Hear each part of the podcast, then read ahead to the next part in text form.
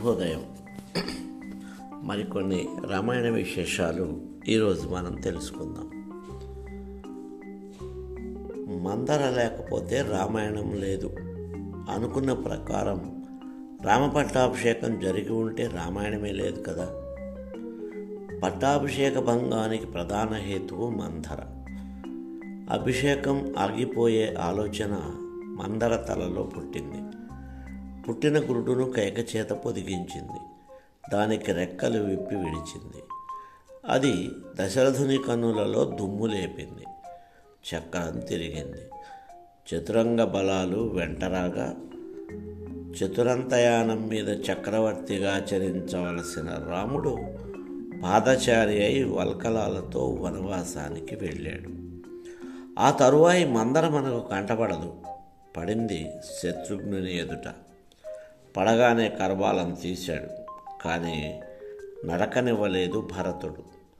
శత్రుఘ్నుడే కాదు మనమైనా కత్తి తీస్తాం.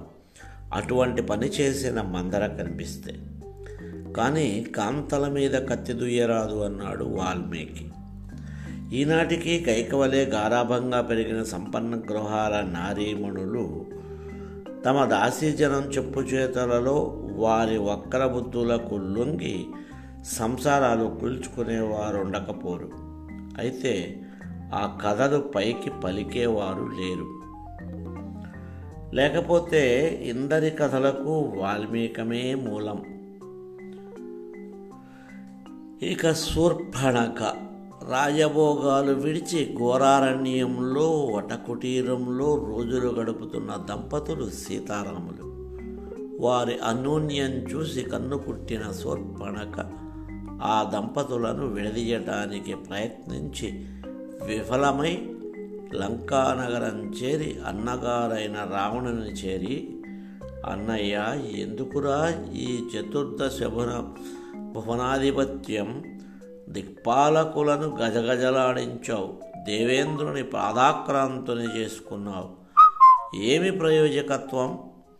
నీ సౌందర్యానికి వీరత్వానికి సామ్రాజ్యభోగానికి యోగ్యురాలైన పట్టమహర్షి అవసరం కాదా?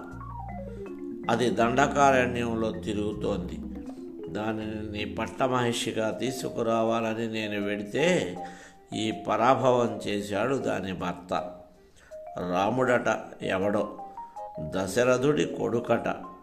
ఆ తండ్రి అడవికి తోలితే ఈ సౌందర్య రాశిని వెంట తెచ్చి నానా క్లేశాల పాలు చేస్తున్నాడు. ఆమె బాధ చూడలేక నేను వెడితే ఆ రాముని తమ్ముడు నాకు ఈ పరాభవం చేశాడు. ఇందుకు ప్రతీకారంగా నువ్వు వెళ్ళి ఆ అన్నదమ్ములను కడతెచ్చి సీతను తెచ్చుకో అంది. అంతే. అది శూర్పణక ప్రకృతి. తాను వలచిన అందగాడు తనకు దొరకకపోతే ఆడది ఎంతటి దారుణానికి ఒడిగడుతుందో తెలుపుతుంది రామాయణంలో ఈ పాత్ర.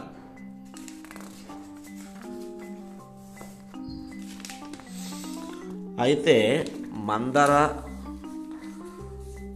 శూర్పణక శూర్పణక వంటి దుష్ట పాత్రలను కొద్ది క్షణాల కంటే మునుముందు ఉంచక కుండెడు పాలలో ఒక్క విషబిందువు చాలు అన్నట్టు చూపించి విడిసేశాడు వాల్మీకి.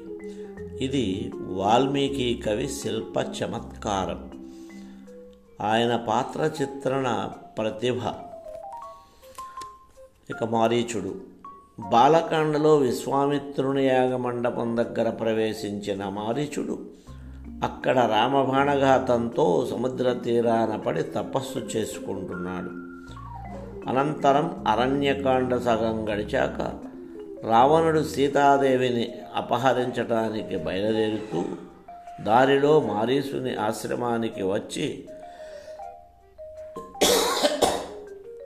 సీతను అపహరించాలంటే రామలక్ష్మణులు వారి ఆశ్రమ పరిసరాలలో ఉండకుండా చేయాలి అంటాడు.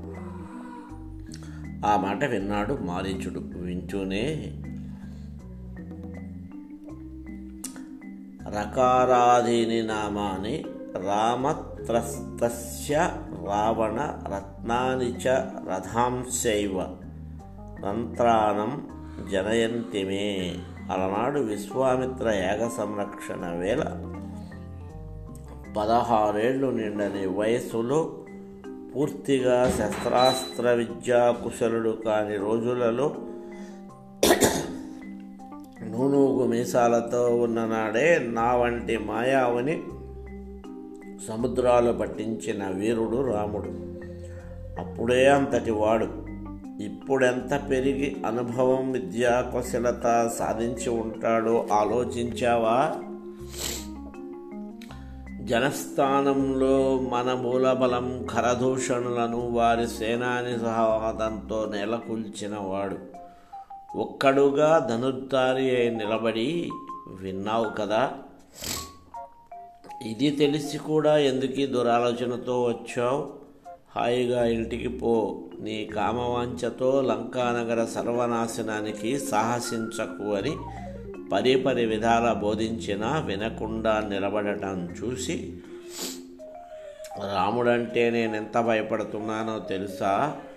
రత్నం రథం అని రకారంతో ఆరంభించే శబ్దం వినిపించిందంటే గుండె దడదడలాడుతోంది అంటాడు. దేశకాల భేదం లేకుండా ఏ మానవ ప్రాణి అయినా తన భయాన్ని సూచించటానికి దాని తీవ్రతను తెలపటానికి ఇంతకంటే మార్గమేమిటి? ఒకనొక క్రూరుడిని గురించి మాట్లాడుతూ వాడి పేరు చెబితే పెట్టలు నీళ్ళు తాగవు. పై ప్రాణాలు పైనే పోతాయి అంటారు. అంతకంటే కూడా ఆ శబ్దంతో ఆరంభమయ్యే మాట వినిపిస్తే చాలు అని ఎంత ఉన్నతంగా పలికాడు వాల్మీకి. అందుకే ఆయన కవి మనమంతా మహాకవులం. కుంభకర్ణుడు అతి విలక్షణము విచిత్రము అయిన ఈ పాత్ర ప్రవేశ నిష్క్రమణలు రెండు ఒక్కపూటతో ముగిసినవి. అయినా కుంభకర్ణునికి లభించిన ప్రచారం రాక్షస మహాయోధులు ఎవరికీ లేదు. గాఢంగా నిద్రపోయే ఏ ప్రాణి అయినా కుంభకర్ణ బిరుదు ఇవ్వకుండా ఉండం. అలా ఇన్ని తరాల వారికి బిరుదంగా మిగిలిన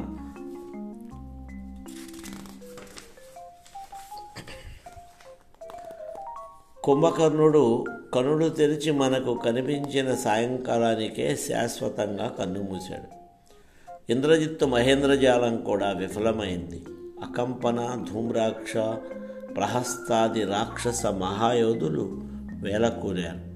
రావణుడు రణరంగానికి వచ్చాడు. రామబాణం వాని రత్న కిరీటాన్ని నేలకూల్చింది. పరాభవంతో వెనుదిరిగిపోయి కొలువు కూటం చేరి ఇప్పుడు ఇంకా కుంభకర్ణుని నిద్రలేపాలి. గత్యంతరం లేదు అన్నాడు. నిద్రలేవటానికి రాక్షస వీరుడు పడిన తాపత్రయం కళ్ళకు కట్టించాడు వాల్మీకి. నిద్రలేచాడు రావణ సోదరుడు. లేస్తూనే విషయం అడిగాడు. మంత్రులు చెప్పారు. విన్నాడు. వింటూనే యుద్ధ భూమికి నడవబోగా మంత్రుడు స్వామి మీ అన్నగారిని చూసి వెళ్ళడం మర్యాద అన్నారు. కొలువు కూటానికి వచ్చాడు. విషయం చెప్పి తమ్ముడు రామలక్ష్మణులను సంహరించి తీసుకురావాలి అన్నాడు రావణుడు. అన్నగారికి రాజనీతి బోధించబోయాడు. వినకపోగా రావణుడు వింటే నా మాట విను. లేదా హాయిగా నిద్రపో అని గర్జించాడు. యుద్ధభూమికి సోలపాణి అయి వచ్చాడు కుంభకర్ణుడు. వానర సేనను చిత్రహింస చేశాడు. సుగ్రీవుని బంధించి లంకానగరంలో ప్రవేశిస్తుండగా సుగ్రీవుడు ఆ మహాయోధుని ముక్కుకొరికి చెవులు పీకి తప్పించుకు వచ్చేశాడు. ఆగ్రహం ఎచ్చింది. ఆహనా భూమికి మళ్ళీ వచ్చాడు. రామబాణఘాతంతో నెలకూలాడు. అంతే ఇది కుంభకర్ణుడి పాత్ర. ఇంత స్వల్ప వ్యవధిలో ప్రవేశించి నిష్క్రమించిన ఈ కుంభకర్ణుడు నేటికి గాఢనిద్రాముదితులకు బిరుదమవుతూనే ఉన్నాడు. అది వాల్మీకి మహాకవి ప్రతిభ. శాంతి. మరికొన్ని విశేషాలు రేపు తెలుసుకుందాం.